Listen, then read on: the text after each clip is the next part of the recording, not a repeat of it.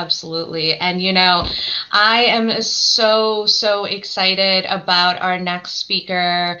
Uh, you know, just again another powerhouse, and I actually want to bring um, Cheryl up too because uh, Cheryl and I both know our next speaker, um, and um, and and we are uh, we are talking about no, no, none other than uh, Berhenda Williams, who is a visionary and empath coach, the CEO of Be Intentional, founder of the Power of Girlhood nonprofit, and a bilingual poet. And Berhenda is here to share some poetry with us. Uh, Berhenda does have some technical issues, so it will be audio only. I just wanted to let people know about that. And so with that. Uh, Berhenda, welcome. Hey, everybody. Can you hear me? Yes. Okay, perfect. Thank you so much, Dr. AJ, for um, this invitation and just echoing the brilliance of the speaker that came before me about the lines of solidarity. It is so important that we not do the oppression Olympics and understand that we have a common foe. And um, I believe that whenever something is getting ready to die, it takes a last stand. And so it knows that it's on its way out and is trying to take a very feeble last stance. So we have to hold these lines of solidarity. It's super important that um, we name that white supremacy in our lifetime is on its way out. So, with that, I'd like to um, read this poem, and I hope that it touches the hearts of those who are listening. So here it is. How do you anchor your memories? How do you archive your pleasure? How do we heal our grief in a state of perpetual mourning? How do you remember love? Where do you keep it? How do you put the world together? How do you live your prayers? How do you heal your wounds that stay open? How do you feel when you are numb? Take to your knees for healing. The way through is to move forward.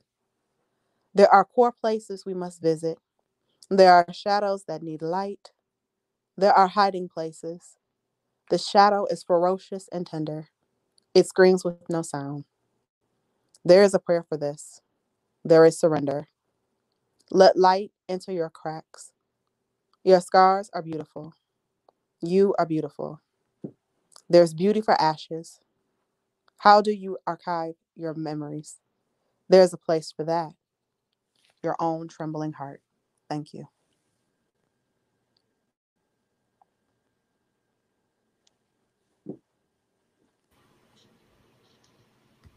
Wow. Um, I, I had to take a moment. To, so I, I mean, first, you know, Dr. Ali with the heart and, or the head, and and you know, and, and, a lot of the emotions, and you know, just uh, Berhenda just straight to the emotions.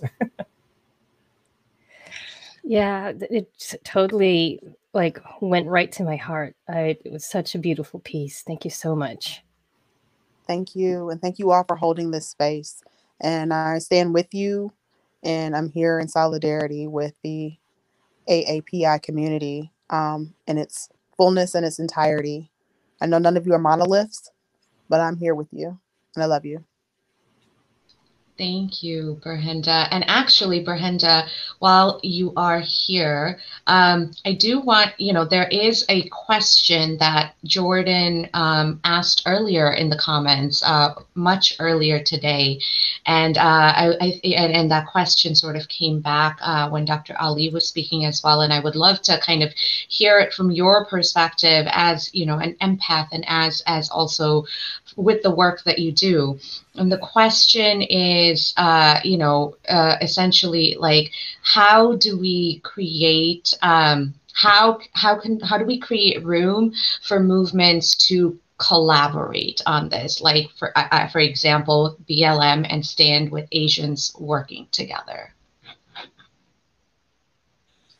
So my first my first thought around that is is that we have to do our individual healing there is no way to move through this level of work because it's so intense that it is very triggering. And until we do our own deep personal therapy anchoring into whatever your belief system is, you have to have that. So, um, breaks, you have to leave room for rest in the work because rest is also revolutionary. And then you have to work with those who are willing to do the same.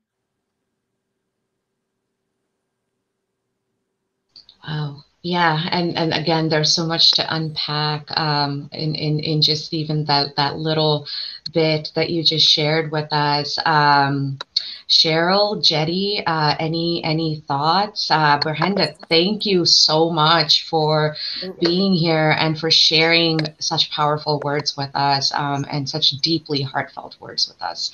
And I'm gonna pass it to Cheryl and Jetty um, for their thoughts.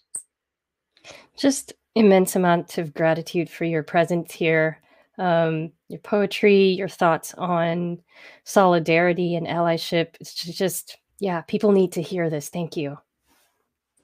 Absolutely, it's it's my. I, I'm, I'm sorry. Go ahead. I interrupted. No, please, Jetty, um, continue. I was just saying it's just my pleasure to be here, and um, you know, really show in demonstration what solidarity um, looks like. Um, my only other thought is when I think about movements, you know, at the height of the civil rights movement, Dr. King and Malcolm X both had really different approaches to the work. And um, I think that toward the end of their untimely deaths, they were both moving more toward places where I think that they could have uh, created spaciousness for conversation because they kind of moved a little, their needles moved a bit. So I'm just um, hoping that we don't have to lose any more um, soldiers on this battlefield and that we can come together and, and find the intersections where we can have conversation and forward movement. I'm finished speaking. I see we have a holdover from Dr. AJ's legendary uh, culturally competent conversations rooms. Um, this is this is the beauty of Clubhouse. This is the beauty of people coming together with you know their ideas. Um, and I do not yet yield my time. uh, but uh, Brenda, I, I have a question for you. I mean, so my my question is about listening and creating that space, right? Because and I think a lot of us in the audience who are listening now and those to come can agree. Like at, at some point, you know, you're sort of um, preaching to the choir almost. Um, you know, you and and there's people around the cause. That's wonderful. Um, my question is sort of uh, around folks who have that almost like that plaque, right? Or there's a blockage, right? And and I, and I and I want to try to get those folks to listen. And I understand there's there's pain there, and and I, am I'm, I'm painting in very broad strokes here, um, but I'm doing so intentionally. I mean, for folks who are in that place, you know, and they're still hurting. I mean, how? What are some questions, or what are some perspectives maybe that might, um, you know, help people to um, to keep moving or to or to, or to have that space uh you know especially for trying to engage them and and and, they're hurting. Yeah so glad that you asked that question. Um i believe that wounds need air and so those people need to be heard as well. And i think that in uh deepa iyer's work she created a really beautiful ecosystem of the social of social justice and equity movement. So we're going to have some people that um, may have a stronger personality, which are the agitators. So with all that fire and anger that you have, uh, we don't want our anger to fester and turn to rage. However, anger is a catalyst to move things forward. So when we have righteous indignation, there's a space for that too. So this is where I feel like youth need to be engaged. So um, engaging in the frameworks of like civil disobedience. So we have to look at this like in a very, yes, spiritual way, but we also have to look at this in a very strategic way. So where are the weavers, the storytellers, the agitators? Like, where is your place? Um, as I said, get in where you fit in. So find your position, play your your position, but no position is invalid and it's all necessary because the work typically is going to be done by by a few not everybody wants um, solidarity, but this isn't new because when we talked about, you know, talk about integration, that's not something that everybody wanted either. But there were a concentrated few that did. And as they mobilized and used their strengths, using their influence and leverage their position, we saw a monumental movement um, that is captured in history as we looked at the March on Washington. So it wasn't like it was overnight. This was a group of concentrated individuals that grew and grew and grew. And there was, um, of course, uh, factions that came out of out of the movement. Not everybody agreed to it, but at the end of the day, that doesn't keep us um, from being immobile or um, complacent. We just do what we're doing here, and hopefully that inspires and that moves and that allows people to find their place to play their role in the revolution. Brenda, I thank you so much for your thoughts, your your your love, um, everything that you've brought today. I thank you so much, um, and yeah, so much gratitude. So much gratitude to you all too, and peace and blessings. I'm going to keep watch, and I'm going to share this in my feed and timeline as well. So, um, Godspeed to all of you, and please rest, drink your water, eat your vegetables, and take care of yourselves.